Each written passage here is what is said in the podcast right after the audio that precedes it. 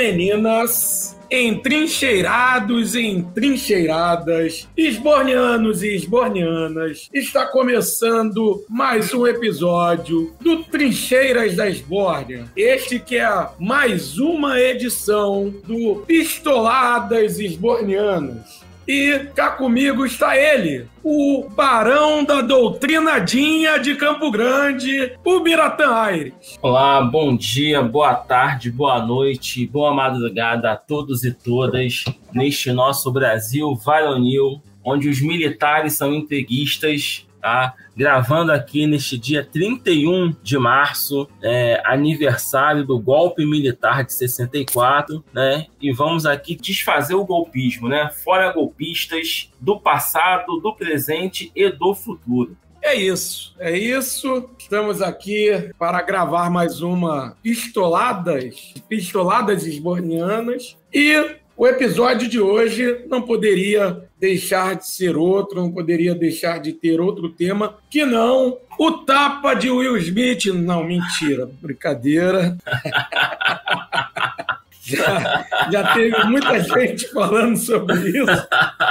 Já encheu o saco textão sobre tapa de Will Smith e Chris Rock. Não vamos falar sobre isso. Será que o Will vai... Smith é filiado à RNA, Associação Cara, Nacional do Rifle? Cara, não sei, não sei. É, Será que é ele escondido né? votou no Trump, né? Se tiver votado no Biden, também não vai mudar muita coisa, né? Não é, né? Convenhamos. É, ambos é. São, são da linha só a violência gera compreensão, né? né? Sei, sei que muita gente da esquerda, né, tupiniquim, é, soltou fogos efusivamente com a eleição do Biden e tá vendo aí agora, principalmente com, com a, a guerra, se bem que continuam, né? Ombrando, ombro a ombro com o Biden agora com a guerra da Ucrânia. Enfim. Sim, sim. O anti, é.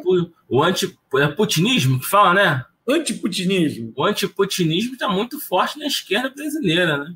É isso. É assustador. Isso. Assustador. Biden e Zelensky são grandes heróis da desse, esquerda brasileira, né? da esquerda brasileira, dessa, dessa imensa, desse imenso planeta Terra, salvadores dessa grande bola azul em que vivemos. Sabe lá Deus até quando. Mas o Lula que o próximo Ciência Sem Fronteiras tem que ser só para a Rússia e para a China, cara.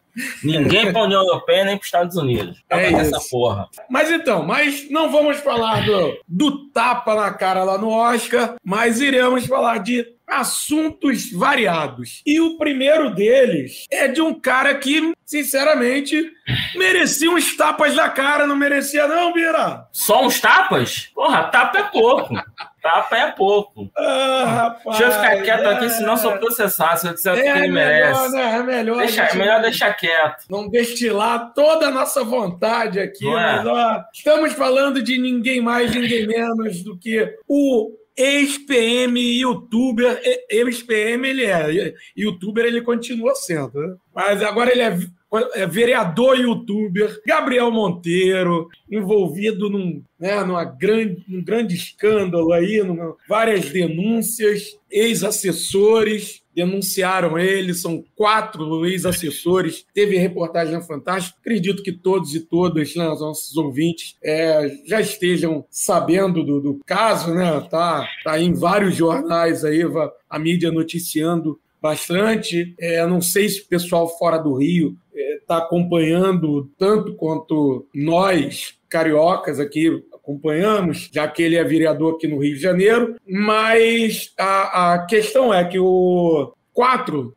ex-assessores, né, dois homens e duas mulheres, denunciaram Gabriel Monteiro. Entre as denúncias tem assédio moral, assédio sexual, manipulação de vídeos, inclusive com, com a manipulação de uma criança em um dos vídeos, enfim, casos bizarros. E agora, há poucos dias, ainda surgiu mais outra bomba aí, que foi o vazamento de um de vídeos onde ele faz, onde ele tem relações sexuais com várias mulheres e pelo menos uma delas a gente já sabe que é uma uma adolescente de 15 anos. Enfim, é uma uma coisa bem complicada aí com, com, com Gabriel Monteiro e a gente vai, vai falar um pouco sobre, sobre esse assunto. Quer começar, Bira? Sim, sim, posso começar. Olha só, são, é, é aquilo, né? Em relação às manipulações dos vídeos, a gente pode levantar aquela plaquinha eu já sabia, né? Sim. Porque é uma coisa que nós da esquerda, né? E eu falo a esquerda mesmo, todas as cores da esquerda, todas as vertentes da esquerda já há muito tempo vinham denunciando esses vídeos vídeos do Gabriel Monteiro como manipulados. Tá? Já há muito tempo,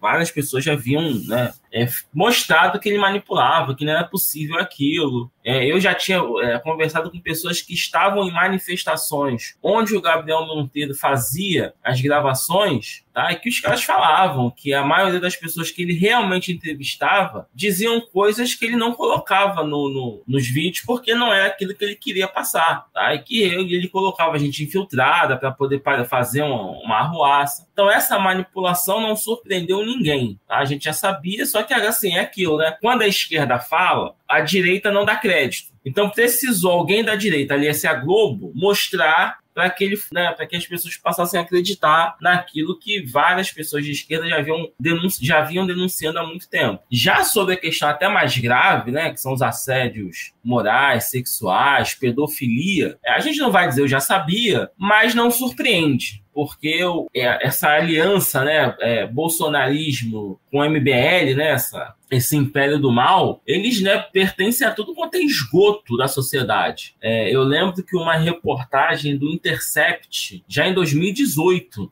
é, eles estavam mostrando, agora não lembro o repórter que, que fez a matéria, ele conseguiu né, um, um login para se fingir de pedófilo ele descobriu, né, com um hacker amigo dele, como se fingir de pedófilo, conseguiu entrar num desses canais, né, onde as pessoas falam, falam abertamente de pedofilia. Ele fez os prints, colocou na reportagem, mostrando como que o Bolsonaro era Deus nesses canais de pedófilos. Isso Surpreendentemente, né? É, é, ó, que isso, Bolsonaro. Exatamente, Bolsonaro é Deus em canal de pedófilo. Significa que o Bolsonaro seja? Claro que não. A gente não está aqui nesse momento acusando o Bolsonaro de nada, mas mostrando o tipo de pessoa que ele atrai, o tipo de pessoa que se sente representada por ele. Então, quando vê um tipo de notícia dessa, assédio e pedofilia de um notório bolsonarista, é revolta, mas não surpreende. É, e que isso sirva, né? Que, a, que a, sirva para acabar com a carreira política dele e com a carreira de youtuber também, né? Que ele perca total credibilidade, ninguém acesse, mas é difícil, né? Porque esse povo que vota na extrema-direita é, é complicado.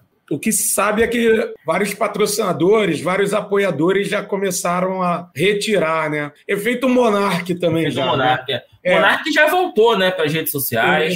Já. É. Mas é, o também já voltou. Ah, normal, né? Mas é, foi uma campanha daquele Sleep Giants, né? Daquela. Uhum. É, eles fizeram uma campanha para desmonetizar o Gabriel Monteiro e essa campanha realmente já está surtindo efeito. Vários apoiadores, entre eles a Shopee, a Estácio e vários outros aí que, que apoiavam esse traste é, começaram a retirar. E aí o seguinte, é lembrar que o Gabriel Monteiro é, tem, um, tem um vídeo né, que, que explodiu é, em termos de, de visualização é, na época, que foi o vídeo dele, não sei se foi no enterro, foi depois do enterro da menina Ágata, ou foi depois de uma manifestação pela morte da menina Ágata. Né? Aquela menina Ágata, para quem não sabe, menina de acho que oito anos, né? não, não lembro precisamente a idade dela, sete, oito, nove anos. Né? Enfim, uma, uma criança. Avô, né? Isso, e, e aí policiais passou, passaram, passou um motoqueiro, né?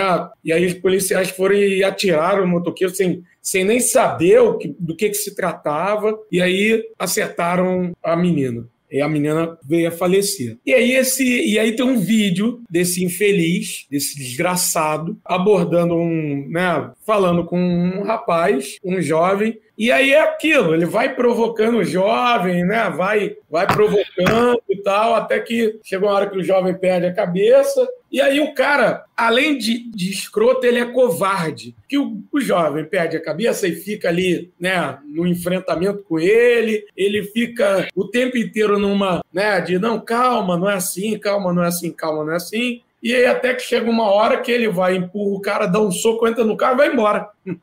Além de tudo, ele ainda é covarde. Mas aí é só, só para ver. É assim que esse cara se criou, né? E aí, a partir daí, ele vem só fazendo vídeos desse tipo pegando, surfando nessa onda, nesse tipo de vídeo bem MBL mesmo, né? Bem é, estilo acho que ele MBL. foi do MBL, né? É, não, não, não, não sei. tenho certeza, não, mas. Não tenho certeza, foi. mas se ele não foi, o estilão dele é bem MBL. Não, e assim, é, é, é a mesma crítica que eu faço aos bolsonaristas arrependidos. Vou falar desses patrocinadores que tiraram né, o, o, o patrocínio. Precisou é, ter uma denúncia no Fantástico para você saber que ele é escroto? Será que o tipo de material que ele produzia, você já não estava vendo que era um ser humano abjeto? Um vídeo que ele fez na UF, que, é, que depois descobriu que a gente já sabia que era montagem de supostos estudantes que não sabiam que era socialismo, né? E ele falava que eram estudantes aleatórios, depois descobriu que eram pessoas que ele contratava para se fingir de Sim. estudante. E mesmo que fossem estudantes, quer dizer, era um vídeo que visava é, desmoralizar estudantes universitários da área de humanas. Aí você pega, vê uma universidade como a Estácio e patrocina um caboclo desse? É bizarro, ah, bizarro. Assim, será que já não estava óbvio que ele era um ser humano que não merecia credibilidade? É, aí vem essa hipocrisia, ah, não, a gente não sabia. Pô, pelo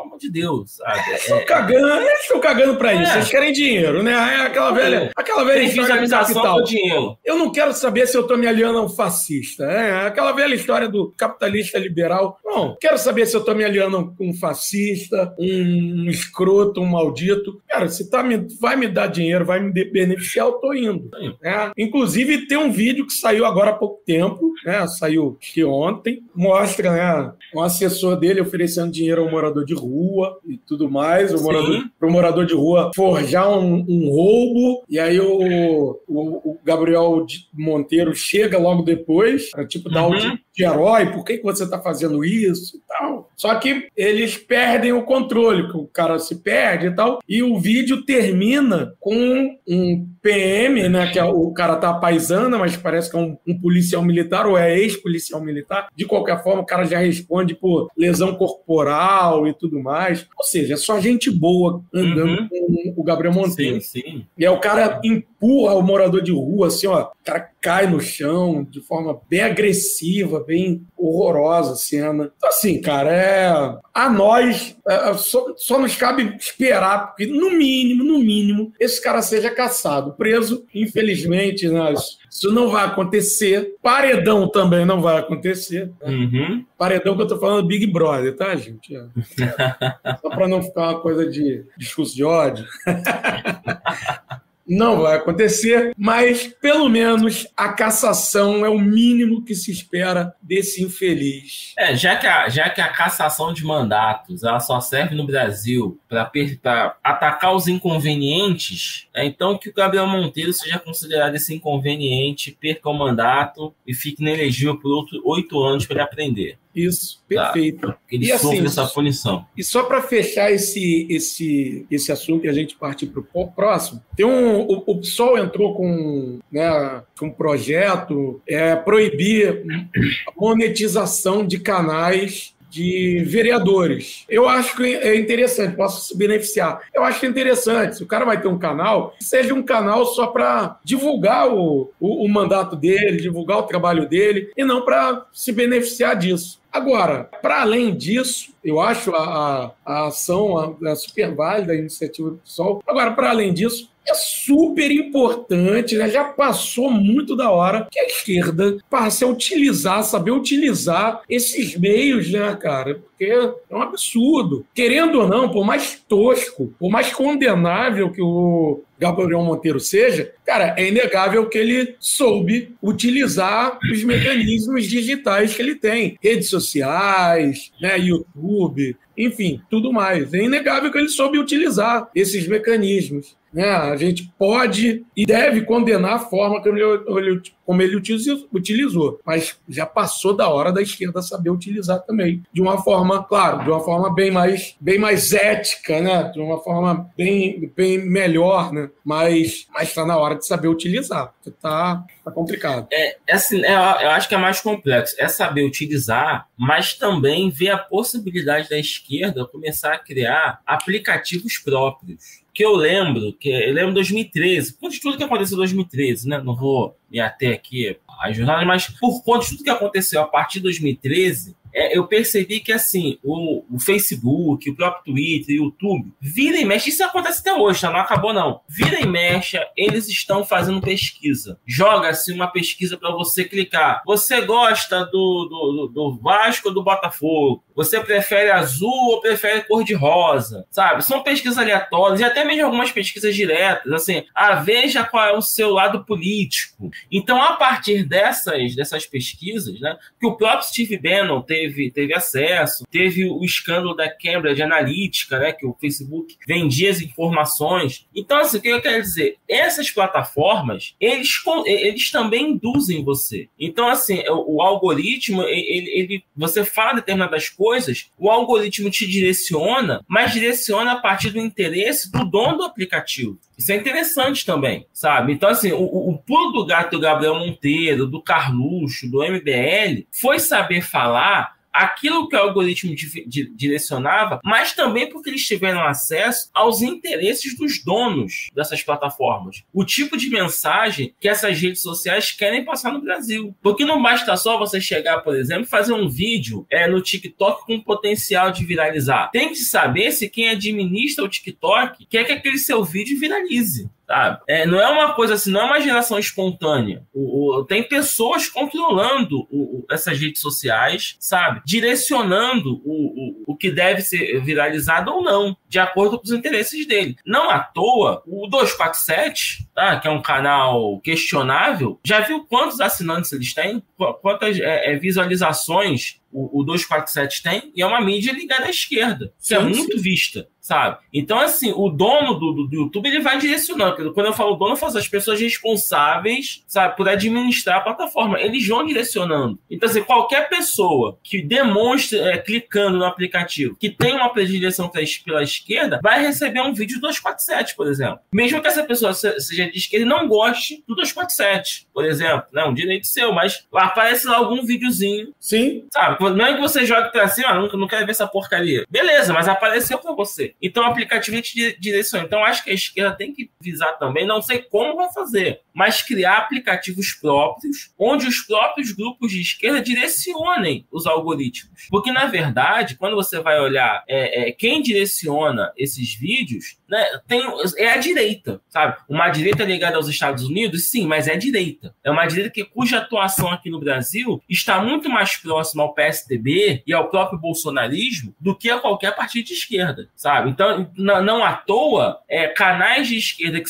tem muita visualização, você tem o 247, outras pessoas, por exemplo, Jones Manuel é muito visto, o, o Breno Altman é, tem muita visualização, sabe? Mas eles têm muito menos visualizações do que a direita tem. Com certeza. Então, então não acho que seja só é, o que você faz, é só você saber usar a plataforma, sabe? Mas também é, o interesse da plataforma em dar, em dar visibilidade a você. Isso é uma coisa interessante. Sim, sim. Sabe? Então a gente, a gente tem que buscar ter, ter também é, plataformas de esquerda. Porque eu acho que a esquerda tem coisas a dizer que também é, é, viralizam. Sabe? Quando, quando um esquerdista vai fazer um, um, um vídeo sobre a, a, reforma trabalhista, sobre a reforma da Previdência, isso é do interesse. Sabe? O Eduardo Moreira fez muitos vídeos explicando a reforma trabalhista, muitos vídeos explicando a reforma da, da Previdência. É um cara que é muito visualizado. Sabe? E ainda assim ele teve milhões de visualizações e não chegou nem perto, sabe? E aí o Lucas Neto toma banho numa banheira com, com, com Nutella, dispara. Ah, não, esse tipo de bizarrice vai, vai ter mais visualização, né? Mas aquele canal, que até o, o, o Tirado Eduardo, o Alan dos Santos, por exemplo, sabe, é muito visto. Então, assim, eu digo, será que o, o, o Alan dos Santos era, era, tão interessante assim? Ou porque o interesse também da, da, da, do YouTube que o vídeo dele chegasse a mais pessoas? É isso que eu tô dizendo. O algoritmo, ele não é uma, uma entidade da, da natureza, sabe? Tem pessoas controlando aquilo ali. Sim, sim. A gente tá fugindo um pouco disso. Mas, por exemplo, o... a gente pegar o exemplo do Gabriel Monteiro. Cara, a gente sabe que tudo manipular, né? Mas, por exemplo, a gente conversando com, com com os alunos mesmo, em sala, né? Alguns alunos a gente sabe, e, e é, é, bom sempre trazer o exemplo né? de, de alunos, porque quem ouve o, o Trincheiras né? É, regularmente sabe que que eu, o Bira, a gente dá aula na escola pública, então são os filhos da, da classe trabalhadora. E aí isso é interessante, né, de ter esse termômetro. Conversando com os alunos, aí sim, tem muitos alunos que defendem caras, caras como Gabriel Monteiro. E defendem os caras como Gabriel Monteiro, por quê? Porque quando você vai debater com, com um aluno, é, e muitas vezes vai debater com o aluno, não, né, a, a, a, gente brinca essa coisa da doutrinação e tal, mas mais importante do que qualquer coisa é para entender o que está acontecendo, o porquê do aluno defender um Gabriel Monteiro, o que, que ele vê no Gabriel Monteiro. E, e é isso, quando ele, ele vê o quê? O Gabriel Monteiro entrando num hospital, pô, correndo atrás para que o povo seja atendido. É, corre atrás e mostra um, o ponto do médico que do enfermeiro que pô que tá ali adulterado. Cara, então assim, a gente sabe que o, o Gabriel Monteiro tem zero de credibilidade, tá? A gente já viu isso, tá, tá testado já. Mas para essa molecada, a imagem que passa é de que o cara tá brigando por eles, porque eles frequentam UPA, eles vão para o UPA, né? eles vão na emergência, estão na emergência. Quando eles ficam doentes, eles, eles estão ali na emergência do, do colégio, do, do, do hospital público. Então, assim, para eles, muitas vezes, um cara como o Gabriel Monteiro realmente é um herói, tá brigando por ele. Então, assim, eu, é, às vezes é importante ter alguém que não faça o que o Gabriel Monteiro faz, né? mas que realmente comece a mostrar alguma coisa na esquerda, né? comece a mostrar, mo mostrar alguma, algumas alternativas a, a isso do Gabriel Monteiro algumas alternativas a isso. Um Eduardo Moreira, ok, bacana o Eduardo Moreira. Mas, por exemplo, a reforma trabalhista não interessa a molecada. A reforma previdenciária não vai é, interessar a molecada. É. Agora, outras coisas podem chamar atenção. Então, assim, é disso que eu estou falando. Quem, principalmente o YouTube, é uma, uma, uma rede, uma plataforma que a molecada está acessando direto. Então, assim, a esquerda precisa se apropriar e precisa focar nesse, nesse público, focar nessa galera. Não, mas assim, a, a, nossos discursos não são antagônicos. De Sim. fato, faltam youtubers, não sei nem se a expressão correta é essa, de esquerda, ligados à esquerda, com um discurso mais palatável para os adolescentes, para os jovens, sim, eu acho que os canais de esquerda são acadêmicos demais. Essa crítica eu concordo plenamente contigo. É, falta a esquerda investir em jovens que consigam ter esse discurso. Mas teve uma coisa que você falou o seguinte: ah, o que, que o jovem vê no Gabriel Monteiro? É justamente isso, é o que ele vê. Porque faz um teste. Eu sei que quando você entra no seu YouTube, tem o seu login lá ligado ao seu e-mail, tá? E aí, quando você entra com o seu login, naturalmente o algoritmo já começa a jogar para você coisas que você já está acostumado a curtir. Não vão aparecer ali para você os vídeos, os canais ligados àquilo que você curte. Se for ligado à política, você vai receber os canais de esquerda, você new. Mas experimente lá no seu login e falar sair do Facebook de sair do seu login. E depois você acessa de forma aleatória. Assim, não, não é o Nilvio que está, que está acessando, é qualquer pessoa. Quando você entra no YouTube sem o seu login, preste atenção no, nos tipos de canais que, que o, o, o YouTube apresenta para você. São canais de música ligados a sertanejo universitário, sabe? Ligado ao funk, é ligada a, a, essa questão de mercado financeiro, a investir bitcoins, esse tipo de coisa. E aí, quando você clica num canal desse, ah, você ficou interessado em ver um clipe de um cantor sertanejo universitário, ou te chamou a atenção não saber o que é um Bitcoin. Aí você clica lá no Bitcoin, na, na, página, vai aparecer o cara falando não sei o quê, e aí, a partir dali, se você curtir o Bitcoin, vai te aparecer o, o, o Gabriel Monteiro. Entendeu? Então, gente igual o Gabriel tá ligado àquilo que o Facebook te oferece de cara, logo assim que você o acessa antes de você é, é, filtrar. Sabe? Faz esse teste qualquer dia de bobeira, tira o seu login, depois você vai entrar lá de novo e bota sua senha novamente. Aí vai voltar até os canais que você está acostumado a ver. Mas aquilo que, que o Facebook, que o, desculpa, que o YouTube oferece de cara, para quem está chegando ali a primeira vez, está muito mais próximo do Gabriel Monteiro. Então você chega com muito mais facilidade ao Gabriel Monteiro. Então, assim, juntou a fome com a vontade de comer. A esquerda não tem um discurso é, não acadêmico que chegue é, nesses adolescentes. Isso é uma falha dos partidos e organizações sociais de esquerda, tá? Mas também a plataforma já te direciona para a direita. É uma coisa impressionante, cara. Tu quer ver, sei lá, ah, tu gosta, tá com saudade da Marília Mendonça. Tu bota num, num clipe da Marília Mendonça pra virar uma música da mulher, vai aparecer uma porcaria de Gabriel Monteiro pra você. É, essa, é nisso que eu falo que a esquerda tem, tem de investir também em, em aplicativos próprios. Não dá para ficar dependente, porque esses aplicativos já estão viciados pela direita. Essa é minha, essa minha crítica que não exclui tudo que você fala. Né? Faltam youtubers de, de esquerda com discurso palatável. Beleza. Vamos lá, próximo ponto. Então, o próximo ponto é o Ministério Paralelo da Educação, é, surgiram aí algumas semanas, né? acho que foi semana passada, na verdade, denúncias de, de que o, o ex, agora já ex-ministro da, da Educação, Milton Ribeiro, ele facilitava pastores lobistas, né? os pastores Gilmar Santos e Arilton Moura, né? ele facilitava a vida desses caras, facilitava o trâmite desses pastores lobistas que faziam parte de um verdadeiro gabinete paralelo ali dentro do Ministério da Educação.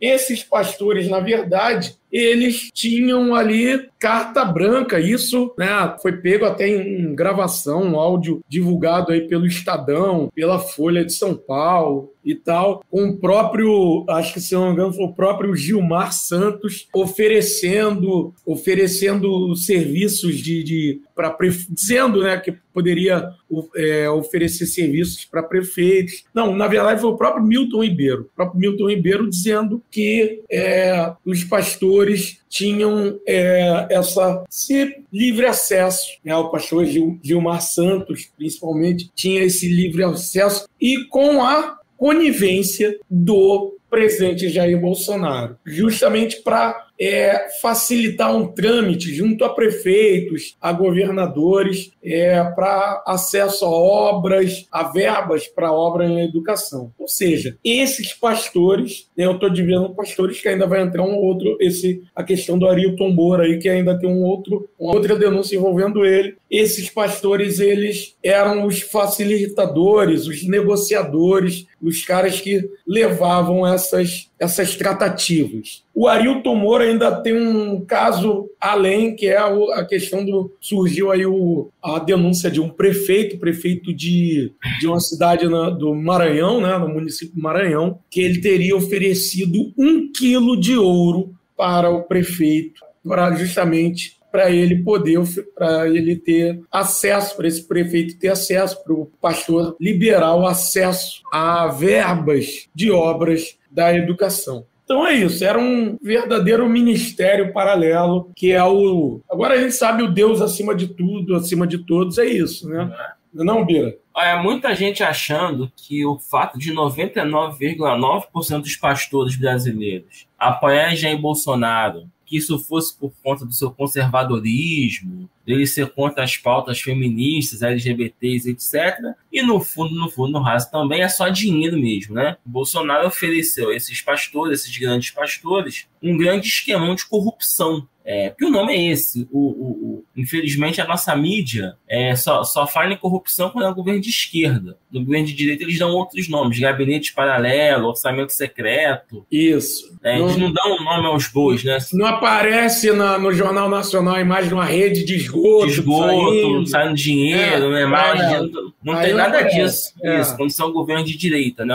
A imagem passada mas isso é corrupção. É, são pastores, porque as igrejas viraram já há muito tempo, né, de hoje, é, comitês eleitorais, então eles fizeram campanha para o Bolsonaro e agora estão cobrando a fatura. E viraram esses intermediários porque é, é, um negócio perfeito. A partir do momento que o prefeito, para poder ter acesso à, à verba, tem que falar com o pastor, então, esse prefeito depende do pastor poder se reeleger prefeito ou eleger o seu, seu indicado deputado estadual, um novo prefeito na eleição de 24 e assim por diante. É, é corrupção, não tem outro nome é, baseado em práticas né, comuns da época do coronelismo, que agora foram remasterizadas é, através das igrejas, né, e aí você faz uma oração, né, e, e, e, desculpa aqui, né, não sei se tem pessoas é, protestantes escutando, mas assim, não é, é, eu fico muito pé da vida com a postura é, desses representantes da bancada evangélica. Deixa bem clara que a separação, tá? É essa frente parlamentar evangélica que coloca esses elementos no, no governo, né, por indicação,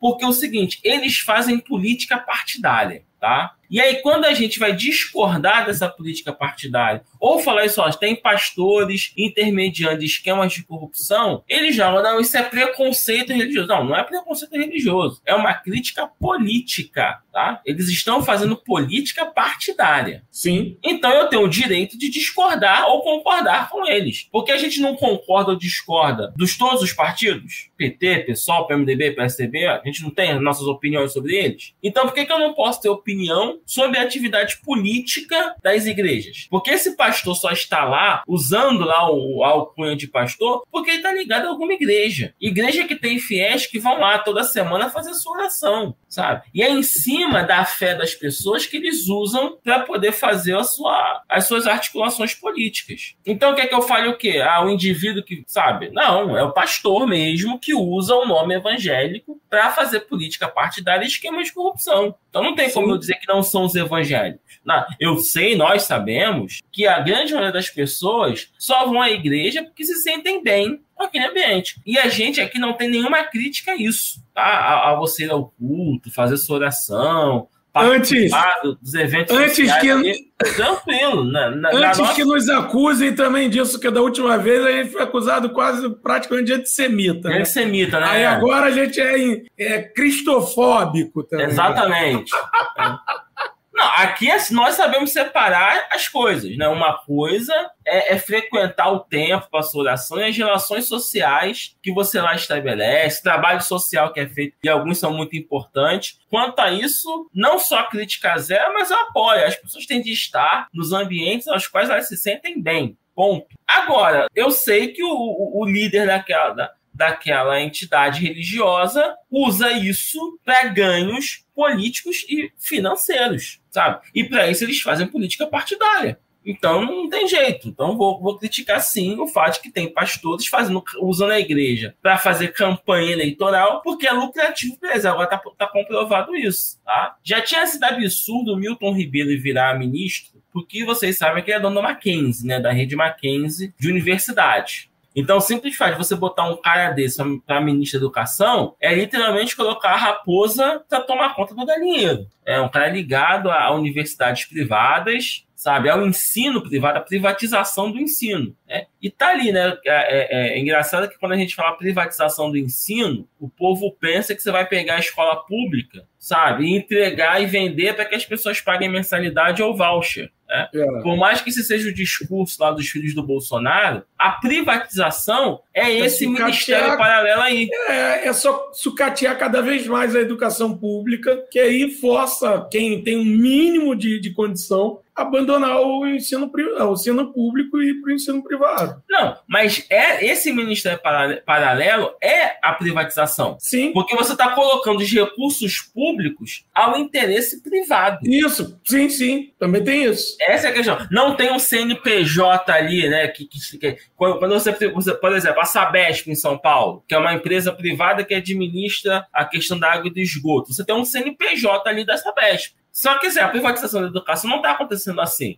Você não tem o CNPJ, mas tem os interesses privados é, é, dominando, é, controlando o orçamento da educação. Essa é a questão. Então, a educação foi privatizada via corrupção, tá? E para atender ao quê? A, a, pastores que usam a igreja como palanque eleitoral para o bolsonarismo, tá? Não à toa, Silas Malafaia falou, os evangélicos estão fechados com o Bolsonaro. O, a, a mentira deles é os evangélicos. Que, que o povão, meu, o povo trabalhador, que frequenta a igreja, não sei se está tão fechado hoje em dia com o Bolsonaro. Tanto que pesquisa, as pesquisas apontam, hoje em dia, apontam um empate técnico. A última pesquisa, gente, uhum. depois vai falar sobre isso, mas a última pesquisa do Datafolha, por exemplo, apontou o, o Bolsonaro numericamente, entre os evangélicos, né? Numericamente à frente, mas era um empate técnico dentro do público evangélico. Então, então, o público mesmo, o trabalhador, está em parte técnico. Os pastores estão fechados com o Bolsonaro. Agora a gente já está comprovado por quê. Eles estão ganhando dinheiro com isso, tá? E o pastor que não está ganhando dinheiro está tá, tá sendo feito de trouxa. Tô falando logo.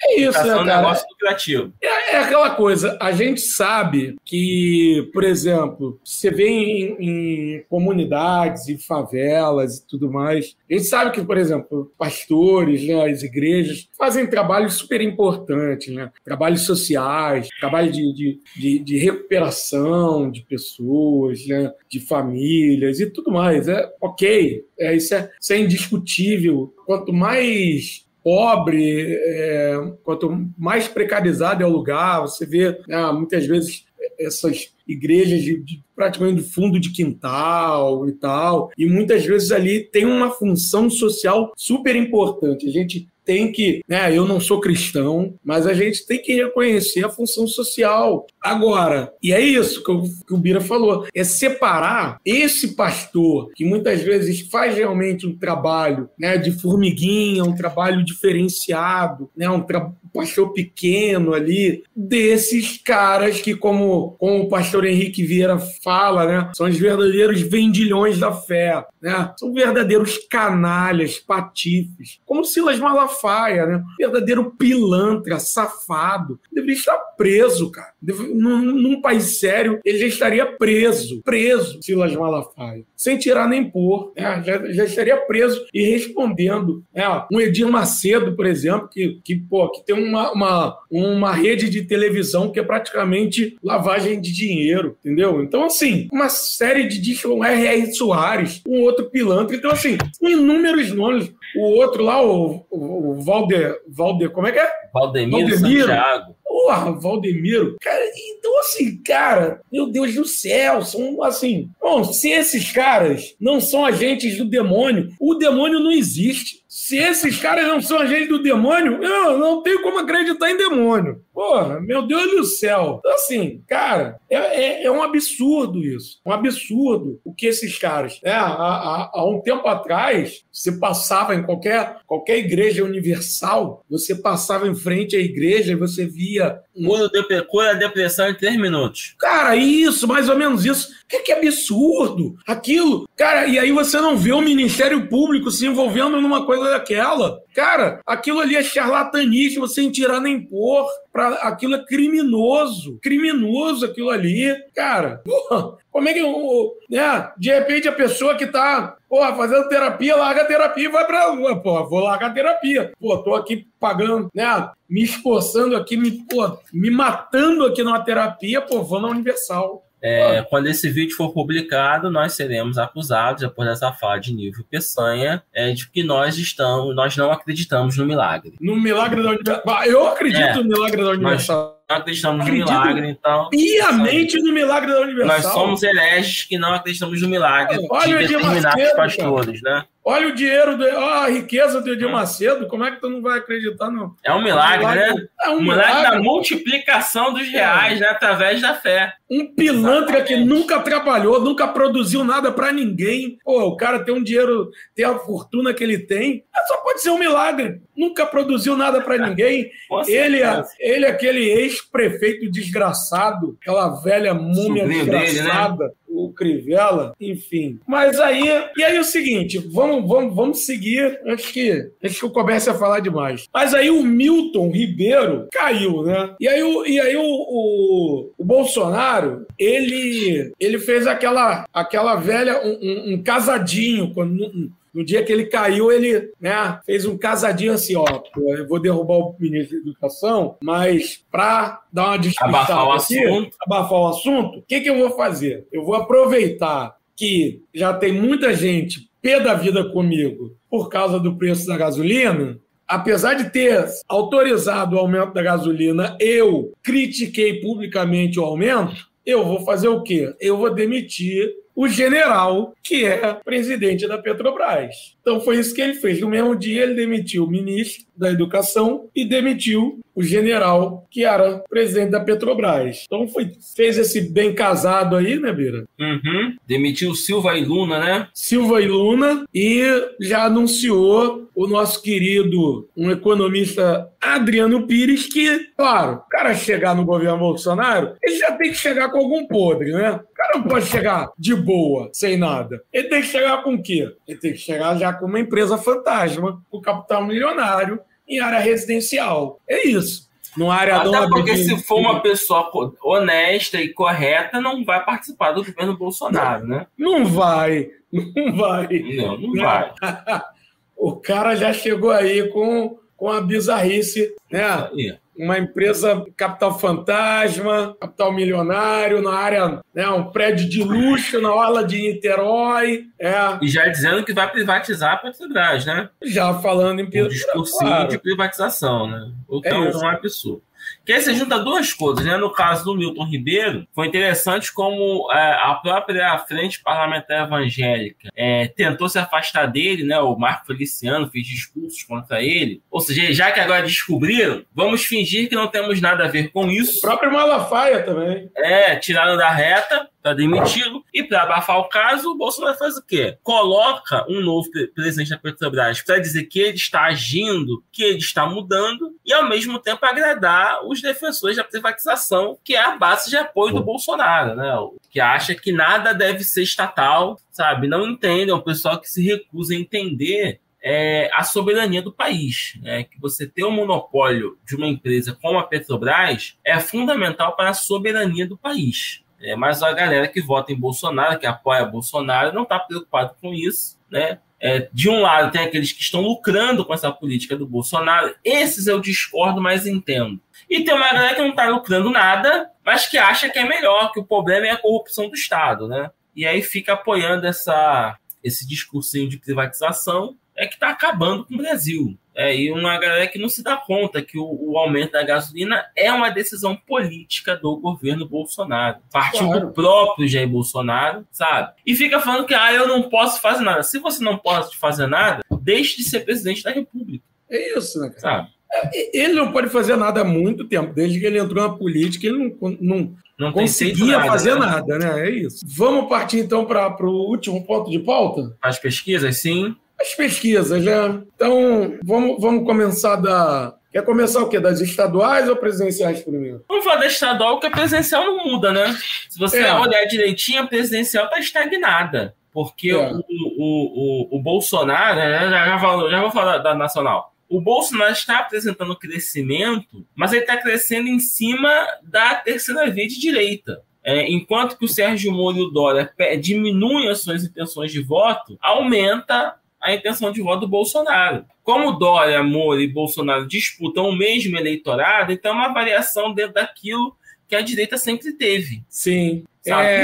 E, o, Lula está estagnado. Né? O Lula ele tá com os votos que o Haddad teve no segundo turno. A verdade é essa. Haddad é, teve 45% é o voto do votos, Lula, né? É o... é o voto do Lula, isso aí. É o que ele tem. E ali ele vai variando, né? É, é tem um indeciso a colar. Hoje eu estou afim do Lula, aí vê uma notícia ah, não, não vou mais votar no Lula. É. Mas ele estacionou naqueles 45%, sabe? E aí vai depender é, do, do, Hoje saiu, hoje ou ontem, né? Deixa eu ver aqui. Saiu o Poder Data, né? O Poder Data com. E aí mostra, que mostra. Só que é, é uma pesquisa que destoa um bocado das outras, né? Razoavelmente das, ou razoavelmente das outras, mostra uma diferença de 9%, e que também mostra uma diminuição maior da diferença do segundo turno do Lula para o Bolsonaro. Mas é aquilo que, que a gente fala, é, que a gente até já, já, já conversou em off, sobre a metodologia de pesquisa, né? Quando a gente fala, por exemplo, de um Datafolha, qual é a grande diferença de um Datafolha, o, o IPEC, né, que é o antigo BOP, não. e até um IPESP também, que o IPESP agora também está fazendo presencial, se não me engano. É, é, esses institutos que fazem uma pesquisa de forma presencial, mas principalmente né, o IPEC e o Datafolha, que tem um, um know-how ainda mais o, o IPESP agora tem feito pra, praticamente uma pesquisa por mês, né? Que está aparecendo mais no cenário aí também, está tá sendo interessante. Mas esse, esses institutos que fazem presencialmente tem um diferencial, né? Porque, sim, se você faz presencialmente, é aquilo. Tem a coisa de você de você não induzir né, no telefone a indução, aquela lista pronta, e tal. Essa pesquisa do Poder Data, ela, por exemplo, além de ser pelo telefone, ainda era uma gravação, cara. Boa, ainda uhum. era uma gravação. Então, assim, é uma pesquisa que, que aí, é claro, serve como um, um termômetro. Ok, é um parâmetro. É um parâmetro. Mas é aquilo que você, quando, tanto quando você compara todas as outras, ela destoa. Sim. Mas mesmo ela destoando, a, essa pesquisa presidencial, ela, eu, eu, eu, eu, tenho avaliando que ela está estável. Que é o seguinte: uhum. o que, que, é o voto certo? É aquele que chega assim, vai votar em quem? Aí o cara vai falar o nome da pessoa. Nesse voto certo, dá, tá dando 20% pro Bolsonaro, 30% pro Lula em todas as pesquisas. Então o Bolsonaro tem um piso de 20%, o Lula um piso de 30%. Tá? O que não surpreende, esse piso de 30% do Lula são os votos que o Haddad teve no primeiro turno. 30% em 2018. Então, é o piso. Quando você começa a jogar os candidatos, ambos crescem. Bolsonaro tem uma outra vantagem. Ele tem 25% de aprovação, ou seja, o governo dele é aprovado por um quarto do, dos brasileiros. Então, dos brasileiros. Esse 20% ele tem. Ele tem 20% certo, e aí quando é falar o nome dele, ele já cresce de cara mais 5. A partir daí, é, começa a ser o antes. Uhum. Sabe? Então você tem assim, uma parte do eleitorado que é mais anti, que, que no momento está mais anti-bolsonarista que antipetista, o, o, o, Lula cresce e o contrário, tem uma parte que é mais antipetista que antibolsonarista. É, eu creio que assim, o Moro já desistiu, o Dória tá, é, é, não desistiu, falou que ia desistir, mas não desistiu, mas é aquilo. É, o eleitor vai vendo esse vai não vai do, do Dória, ele já perdeu completo o, perdeu, pouco de perdeu. credibilidade que ele tinha, ele vai perdeu. vai desidratar completamente. Isso aí. Então, assim, ele vai ter. Quem vai continuar com o Dória vai ser aquela galera que vai votar no Dória para não votar em branco. Isso. Não, não isso aí. Então, é, é, creio, eu, eu, por isso que eu continuo apostando que a presidencial acaba no primeiro turno. Eu acho que Lula e Bolsonaro vão concentrar mais de 90% dos votos né, no, no, primeiro turno. Não vou dizer quem vai ganhar, o Lula é favorito. Né? Não acho que o Lula vai dar um sacode no Bolsonaro. Acredito que será uma, uma eleição equilibrada. Mas eu creio que ambos vão, vão passar de 90% no somatório. Tipo assim, 50,1 a 40% você passou de 90% e o Lula, vamos supor, já está mais próximo de 50% é eleito. É nisso que eu falo é. que vai dar em primeiro turno. Tá, você precisa de 50% mais um. Uhum. Então, assim, 51 a 42, né? Tô aqui inventando, chutando um número, é, é, vitória em primeiro turno, mas não é um massacre. É uma eleição equilibrada. 51 a 42, então quem teve 42 foi muito bem votado. É, mas eu, eu, eu, acho que ainda há uma possibilidade grande do Ciro. O Ciro, claro, ele não vai abrir mão, é óbvio mas ainda há uma possibilidade grande dele desidratar muito, muito mais do que ele tá, do que ele já desidratou. Ele ainda está variando Sim. entre 7 e 8%, varia mais ou menos isso, né? E aí eu acho que no fim ele vai acabar ficando com uns 3%. Eu tô, eu tô nessa também porque é o seguinte, eu tô achando que essa eleição tende a ser muito semelhante à eleição para o município de São Paulo em 2004, quando foi a Marta Suplicy tentando a reeleição contra o José Serra. É, o Serra vence, tá? Com 51% dos votos, e a Marta teve 44%, sabe? Então, uhum. juntos, eles tiveram, no... mais porque tem o vírgula alguma coisa, né? Então, assim, arredonda, os dois juntos tiveram 96% dos votos sabe? Na pesquisa, estava indicando o segundo turno dela contra o é, Marta contra contra a Serra. Mas aí quando o povo viu que né, os outros não tinham chance, houve uma concentração mesmo de votos nos dois, o Serra acabou vencendo. Eu creio que vai ficar nisso daí. Sabe? É. Eu creio que Ciro, o Dória se insistir e o Ciro, juntos não terão nem 5% dos votos. Também é, acho que o cara vai chegar e falar o seguinte: o direitista vai dizer, olha, eu prefiro o Dória, mas vou votar em Bolsonaro. O outro vai dizer, eu prefiro Ciro, mas vou votar em Lula. É, também acho sabe? isso. Eu creio que vai ficar. Por isso que eu aposto em primeiro turno, sabe? E o Bolsonaro vai crescer bastante, tá? Ele tem a máquina. É, uma coisa que eu reparei, foi anunciado o aumento dos, um aumento grande dos combustíveis. Mas é assim, aqui no Rio de Janeiro ainda não teve esse aumento gigantesco, ele está segurando o aumento,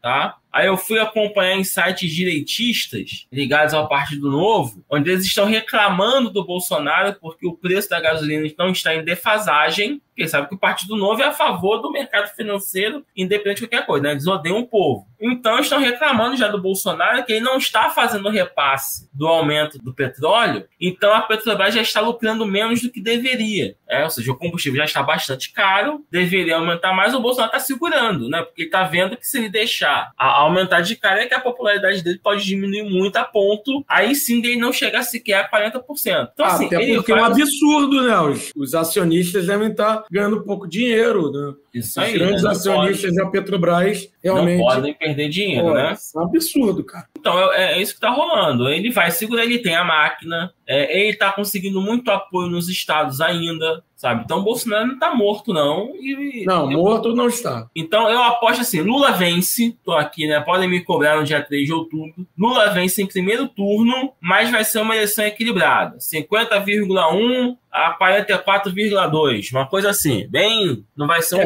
Massacre, não. Mas eu, eu acho que há possibilidade de primeiro turno ainda, mas eu acho que vai para o segundo. Gente, e... eu, não, eu não levo fé no Ciro, não. Eu acho que quando o bicho pegar, ele, ele, ele mingua. É, quando o bicho pegar, ele mingua, sabe? É. Agora, resta saber se ele vai minguar mais pro Lula ou pro Bolsonaro, porque já tá também óbvio, tem isso, né? Porque ele ataca mais ao Lula do que ao Bolsonaro nos Pô, discursos dele. Também tem isso, né? Então resta saber para qual lado o eleitorado dele vai. Aqueles que continuam com ele vão correr, né? Também tem essa tá, questão. Tem essa daí. Vamos falar um pouquinho dos estados, só para encerrar? É, eu quero falar de Pernambuco primeiro, que é o mais polêmico, né? Beleza. É, vamos lá, né? Já vou começar aqui polemizando, onde eu falo que eu concordo com o movimento da Marília Reis. Olha só, polêmico, hein? Vou já começar polemizando, vai, né? Vai ter, vai ter petista. Muito petista puto da cancelar tua filiação, hein? Exatamente. Eu digo que eu concordo porque é, desde antes de 2014, o PSB de Pernambuco tem se comportado como inimigo do PT, tá? Desde antes de 2014. É, na eleição de 2014, eles fizeram campanha para Écio Neves no segundo turno. Tá? Então, você já havia um antipetismo muito forte no PSB pernambucano. É, e foi demonstrado isso na eleição de 2014, segundo turno, é, que a Marina, que a candidata deles não, deles não foi. Em 2016, eles apoiaram com afinco o impeachment de Dilma Rousseff, e foi nesse momento que a Marília sai do PSD tá? e vai para o PT para fazer oposição ao PSB. Um PSB é, que, tinha uma,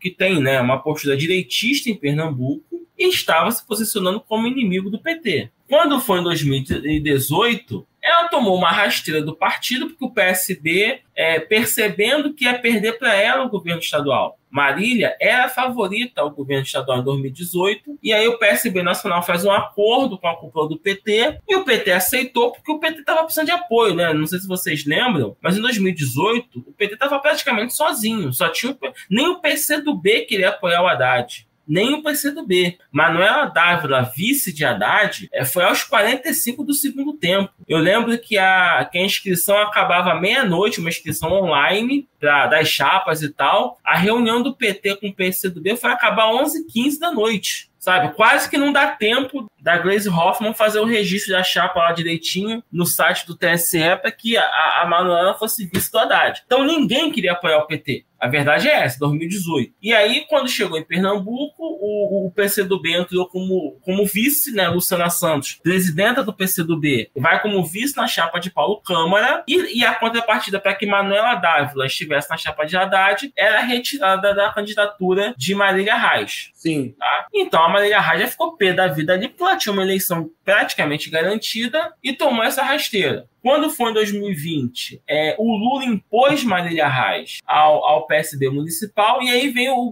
grande detalhe. Parte significativa do PT de Pernambuco é, está subserviente ao PSB local. Tanto que na campanha de Marília para a prefeita, muitos petistas. Parte do PT e, e, e, todo o PC do B. Exatamente, todo o PC do B e parte do PT foram fazer campanha para o, o primo dela lá, o João Campos, sabe? Poxa, aí é complicado, porque se o seu próprio partido está na rua fazendo campanha para o oponente, por que, que eu, eleitor, que não sou filiado a partido nenhum, vou votar em você, sabe? Então a verdade é que o PT de Pernambuco vem adotando já há algum tempo uma postura subserviente ao PSB, tá me entendendo? Em troca de cargos no governo estadual e até no, no, em alguns municípios, sabe? E a maioria estava ali para fazer oposição ao PSB, sabe? E realmente o PSB de Pernambuco, ele é uma versão tucana, Sim. uma versão tucana do Nordeste. Privatista. Exatamente. É bizarro, sabe? bizarro. Não, o PSB de Pernambuco não dá. Então, poxa, o PT vai, não faz a, a federação com o PSB, porque o PSB não quis por pressão de Tabata Amaral e Companhia Limitada, e ainda assim o PT aceita é, é não lançar candidato e apoiar um, o Danilo Cabral, sabe? Que foi um cara que, além de ter votado a, favor do, do, impeachment da Dilma, esculachou a Dilma no, no, no, no discurso dele para confirmar o voto, o voto sim, né, pela admissibilidade, sabe? A forma como o PSB de Pernambuco tratava o PT, é, pô, até o PSDB era mais respeitoso. Então, nesse, nesse sentido, eu entendo o movimento de Medalha Raj. Já que, em nome da coligação nacional, é, de ter o Geraldo Alckmin vice, o, a, o lado subserviente do PT venceu, eu acho que a Marília acertou em sair e peitar o PSB. Sim.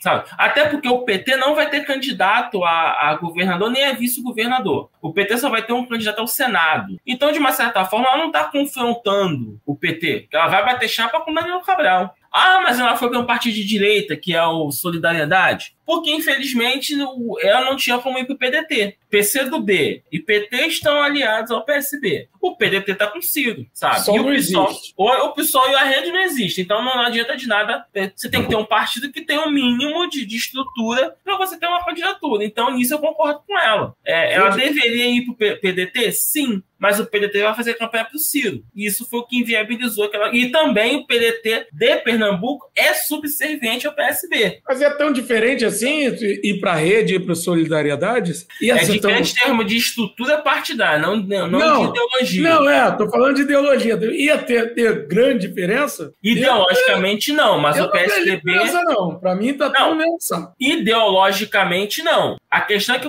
a rede, por causa da Marina, parece não é. ser de direita, mas é. é, é. Parece não ser, mas... Só que eu digo, é dinheiro de campanha mesmo. Então, eu acho que ela uhum. acertou. Mas você falou, não, acho que ela tinha que peitar mesmo, sabe? Já tá demais essa subserviência. E o, e o principal, em todas as pesquisas em Pernambuco, o PSB perde. Quando colocava o, a Marília governadora, ela, ela liderava. Quando botava o Humberto Costa, que é um dos petistas subservientes, diga-se de passagem, mesmo Humberto Costa liderava. Aí tirava o PT, ó, não vai ninguém do PT, nenhum desses nomes. Quem liderava era uma candidata do PSDB, sabe? Danilo Cabral tinha 1%. Paulo Câmara super rejeitado. Então, sim, eu acho que a Marília acertou e eu torço para que ela se eleja. Tá? Sinceramente, eu torço para que ela consiga se eleger pela solidariedade e, quem sabe, depois de eleita, ela volte para o PT ou, ou, ou arrume o, um caminho dela mais à esquerda, porque solidariedade realmente é um partido que não empolga, mas eu entendo a, a, o pragmatismo do momento.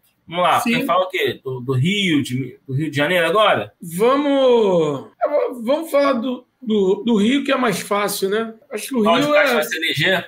São favas contadas, né? São favas contadas o Rio. O Marcelo Freixo começou como um, um legítimo cavalo paraguaio, né? Uhum. Despontando na frente de todo mundo e até com a diferença significativa, mas aos poucos a máquina, peso da máquina pública nas mãos de de Castro foi pesando, né? E Pô, hoje ele já tem um impacto. Castro lidera, né? É, ele, ele, ele lidera numericamente no primeiro turno, mas tem um empate técnico. Não, Freixo está numericamente na frente no primeiro turno, é isso? Mas tem um empate técnico. É, e no segundo o Castro vence, né? É, eu acho que é isso. Ou o contrário. Não, é, não, é não, o Castro já está vencendo no segundo Já está vencendo no segundo turno, é, é isso. É isso. No segundo turno, o Castro já está vencendo. É, cara, de qualquer forma, são favas contadas. Já é, era. Eu vou falar isso aqui com muita tristeza, cara. Infelizmente, o Marcelo Freixo, ele hoje. Hoje, talvez numa próxima eleição ele consiga mudar isso. Mas hoje, o Freixo é um empecilho para a esquerda é fluminense porque ele é o nome mais conhecido. Então, assim, pra, enquanto partida, ele é o melhor nome, sabe? Ele é o nome de esquerda que, por ser mais conhecido, ele consegue de cara é, é, conquistar mais votos. Mas ele tem um teto. Esse Sim. é o problema. O teto dele é complicado e acaba ele perdendo no segundo turno. E é uma coisa que eu sei que o pessoal da nossa da esquerda não gosta quando a gente fala, mas infelizmente é, colou-se no Marcelo Freixo aquelas duas imagens que são muito complicadas de você de você tirar, né? Que é o de defensor de bandido e identitário, sabe? Colaram os dois dele é, da pior forma possível. Sim. Sabe? Porque, assim, é, é, não é que ele, é, tá, ele tá certo em defender os direitos humanos, ele tá certo em defender as pautas identitárias, né? que a gente não tá sendo contra isso mas colou-se no fecho o que tem de pior isso daí, né? De que ele só defende, só é contra a polícia, de que ele só defende um identitarismo besta e não a, a verdadeira né, necessidade de você defender o feminismo, as questões LGBT, que são fundamentais. Mas, assim, aquela besteira, pega tudo que não presta, né? Tudo que é besteira que é dito e cola no Freixo como se ele fosse responsável. Então, isso acaba criando um teto eleitoral pro Marcelo Freixo. Sim, cara. Eu acho que o Freixo, ele, ele errou na estratégia estratégia dele. Que ele, ele, quando ele saiu do PSOL, ele fez essa estratégia de que, a, de que ir para o PSB. Diminuiria a rejeição. Diminuiria a rejeição. Acabou que o que acontece? Ele foi para um partido sem capilaridade. Porque, assim, querendo ou não, cara, o, o, o PSOL no Rio, ele é um partido que tem uma militância aguerrida pode não ser um grande partido, mas é um partido que tem uma militância guerrida. Isso o PSB não... não... tem militância. Porra! Onde é que o, onde é que eu gostaria de saber onde é que o PSB tem militância? Não, o PSB não tem militância. É, mas então, cara, e aí para mim foi o um grande erro. Se ele vai sair do PSOL, cara, eu acho que ele tinha que ir pro PT para ele tentar ganhar a eleição. Eu acho é. que ele perderia até no PT, sinceramente. Mas eu acho que ele teria mais chance. É, não, é aquilo. E tem uma coisa que o Freixo fez durante muito tempo. E na política, as pessoas não confiam em mudanças repentinas. O Freixo, quando era do PSOL, ele tinha assim, uma postura que é um, um equívoco, muitas vezes, que os políticos do PSOL é, é, acabam cometendo. E assim, não, não me junto com ninguém sabe? Então, assim, ele é um cara que demorou muito a começar a articular na, na Alerj, por exemplo. Durante muito tempo, ele teve uma postura do eu sozinho, sabe? Só depois que ele perdeu a eleição para o Crivella, em 2016, é que o Freixo muda a postura dele enquanto deputado, passa a dialogar mais com os outros deputados da, da, da Alerj, mas aí a, a imagem dele de, de, de arrogante, né, de ah, não, de, de quem não negocia, não senta para negociar, complicou muito a vida dele. Então o Freixo ele tem muito pouca credibilidade fora da esquerda. E Sim. numa eleição majoritária, você precisa atrair votos no diferente. Você vem candidato a um partido de esquerda, então no caso, né, ele está no PSB, né, mesmo que ele continuasse no PSOL, para ele se eleger, tinham que ter pessoas que é, eventualmente votam até no PTB, no PSC, mas que vão votar no Freixo para é governador. Que é o que acontece quando a esquerda ganha eleição, gente. É, a verdade é essa. Vocês vão lembrar que em 2012, Paulo Maluf estava no palanque de, de Fernando Haddad. Pega as eleições do, do PT para os governos estaduais, você vai sempre ver elementos direitistas, mesmo que só no segundo turno, apoiando candidaturas do, do PT. No Rio Grande do Norte, por exemplo, é, tinha uma parte de direita. É, o PROS, por exemplo, estava apoiando a Fátima Bezerra, no Rio Grande do Norte sabe? Então a, verdade é que numa eleição majoritária não dá para você levar só com voto de quem se identifica com a esquerda. Você tem que pegar alguma pessoa ali mais centrista ou, ou que não veja com maus olhos a direita para poder votar em você. E o Freixo tem muito essa dificuldade, pelo menos para 2022. Talvez com o tempo ele consiga é, é, melhorar a imagem dele, mudar a imagem dele, mas infelizmente para 22 está complicado. Mesmo rolando com Lula, sabe? O Cláudio Castro, ele soube usar. O Cláudio Castro, ao contrário do Witzel, é político. Né? O Wilson Witzel não era político, o governador que foi impeachmentado aqui, mas o Cláudio Castro sabe fazer política. O sabe. Cláudio Castro tem os prefeitos na mão aqui no Rio de Janeiro. Tanto que na Baixa da Fluminense, ontem, gente, vou contar aqui, ontem não, dia 30, né? A gente está gravando aqui dia 31 de, de março. Dia 30 de março teve um evento na UERJ, presença do Lula, e dentre os políticos que foram prestigiar o Lula, estavam o prefeito de Caxias, Washington Reis, é, até então bolsonarista é, de primeira ordem, é, Vaguinho, do União Brasil, prefeito de Belfor Roxo, outro bolsonarista envolvido com outras coisitas más, e o Rogério Lisboa, é, é, prefeito de Nova Iguaçu, que é do, do PP, se não me engano, né? Também é um partido da, da, da chapa do Bolsonaro, estavam num evento para prestigiar o Lula. Tá? E Rogério Lisboa declarou: não, aqui é o seguinte: é Lula presidente, aqui no caso Nova Iguaçu, né? É Lula presidente e Cláudio Castro governador. Sabe? Ele deu essa declaração por quê? É o que dizem as pesquisas em Nova Iguaçu o povo iguaçuano que é Lula presidente, Cláudio Castro governador. Então, ele, o que, que ele faz? Ele prestigia o Cláudio Castro e prestigia o Lula. Porque a voz é do besta. povo é a voz de Deus. Exatamente. Ele quer manter o, a prefeitura dele, fazer o sucessor dele em Nova Iguaçu. É, essa é a dificuldade do, do Marcelo Freixo. Porque quando ele chegar a Nova Iguaçu, um prefeito que é até bem avaliado, tá? O Rogério Lisboa, ele é bem avaliado em, em, em Nova Iguaçu. Washington Reis, né, que é inimigo dos professores, mas infelizmente é bem avaliado em Duque de Caxias, esses caras não vão andar com o Freixo, vão andar com o Lula, mas não com o Freixo. Sim. Então é complica muito. Vamos para São Paulo, Nilson, para encerrar? Vamos, vamos para São Paulo. São Paulo que tem uma saiu uma pesquisa foi essa semana, né? A pesquisa Big Data, né? Mostra o Haddad com 27, França e Tarcísio com 14 empatados. Né? É, o França vai rodar, vamos Sim. ser bem justos. Mesmo que ele insista na candidatura, ele vai rodar, porque o Tarcísio vai ter o apoio do Bolsonaro e tem o Rodrigo Garcia, que é o, agora é o governador de São Paulo, né? João é. renunciou, então o cara vai ter a máquina na mão, vindo pelo PSDB. É, ambos vão atropelar o Márcio França, tá? E vai. Eu acho que o Haddad consegue ir para o segundo turno. É, o, o Rodrigo Garcia aparece com 6%. É, mas tem a máquina, né? Sim. Ele tem a máquina vai... estadual e o Tarcísio eu... tem a máquina federal. É, eu acho que o, o, o Garcia ele tem uma boa possibilidade de brigar aí com o Tarcísio para ir para segundo turno. Porque, e aí é o que eu falo que o Márcio França vai rodar, porque o Márcio França não tem ninguém com ele. Haddad tem apoio do Lula, então com o as pessoas já, já identificam Haddad ao Lula, que não é pouca coisa. Tarcísio Freitas tem o Bolsonaro, que tem muito voto ainda em São Paulo. E o Rodrigo Garcia, do PSDB, tem a máquina, e o PSDB em São Paulo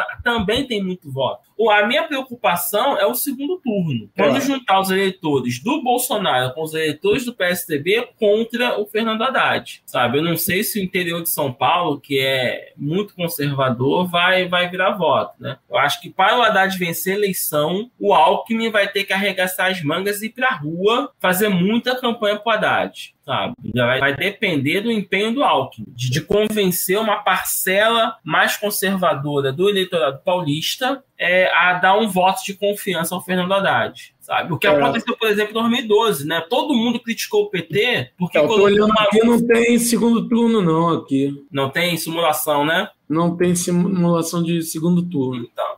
Mas eu lembro que em, é, é, em 2012, né, o Haddad teve o apoio da máquina federal, que a Dilma é presidenta, é, mas eles colocam o Maluf no, no, palanque de Haddad, sabe? E a presença do Maluf tirou o voto do, do, do, do Serra. Porque o eleitor direitista, vai, por que, que o Maluf está com Haddad? Então, assim, isso gera um questionamento no eleitor, sabe? E, e a partir do questionamento você consegue roubar uns votinhos que são certos à direita e vem para você e acaba fazendo a diferença. Então, o Alckmin vai ter que arregaçar as mangas. Se ele ficar igual ele está fazendo hoje, com cara de paisagem, eu creio que o Haddad até vá ao segundo turno, mas acaba perdendo para o candidato direito tá... concentrar. Aqui, achei. Achei o cenário de segundo turno. Então, cenário 1 um, tem Haddad com 32, França com 30, ou seja, um empate técnico. Cenário 2 tem Haddad com 34, Tarcísio com 26. Menos conhecido. Cenário 3, Haddad com 36 e Garcia com 19. Mas é Sim. é isso. O, o Garcia ainda sem a máquina, né? Sem a máquina, entendeu? Com a máquina, ele vai crescer e vai encostar no Haddad. Isso aí. O França tá, tá bem votado, tá bem indicado porque é mais conhecido. Foi disputa para governador, só que o França não conseguiu para o segundo turno do município de São Paulo. O Boulos engoliu o Márcio França. É por isso que eu tiro o França da, da, da, corrida. Sabe? Quando começar a campanha, o Lula lá no palanque com o Haddad, quer dizer, é, é, é confirmando que todo mundo já sabe, Lula e Haddad né, são, são carne e unha, o, o, França vai ser esmagado. Enquanto que o eleitor Sim. mais à direita, é, se eu sou de direita, eu vou votar em direitista. E quem são os candidatos à direita? O é Tarcísio e o, e o Rodrigo Garcia. É isso. O Haddad ainda pode crescer um pouco mais com a campanha do Lula, né? Isso aí, tirar voto do do, do Márcio França. É. E, e Datena senador, né? É, esse é que é o problema. Esse é que é o problema. Datena senador. Uma pena que não tem nenhum candidato de esquerda forte em São Paulo para pegar essa vaga Pô, de mas, senador. Mas o Datena não é lulista, pô.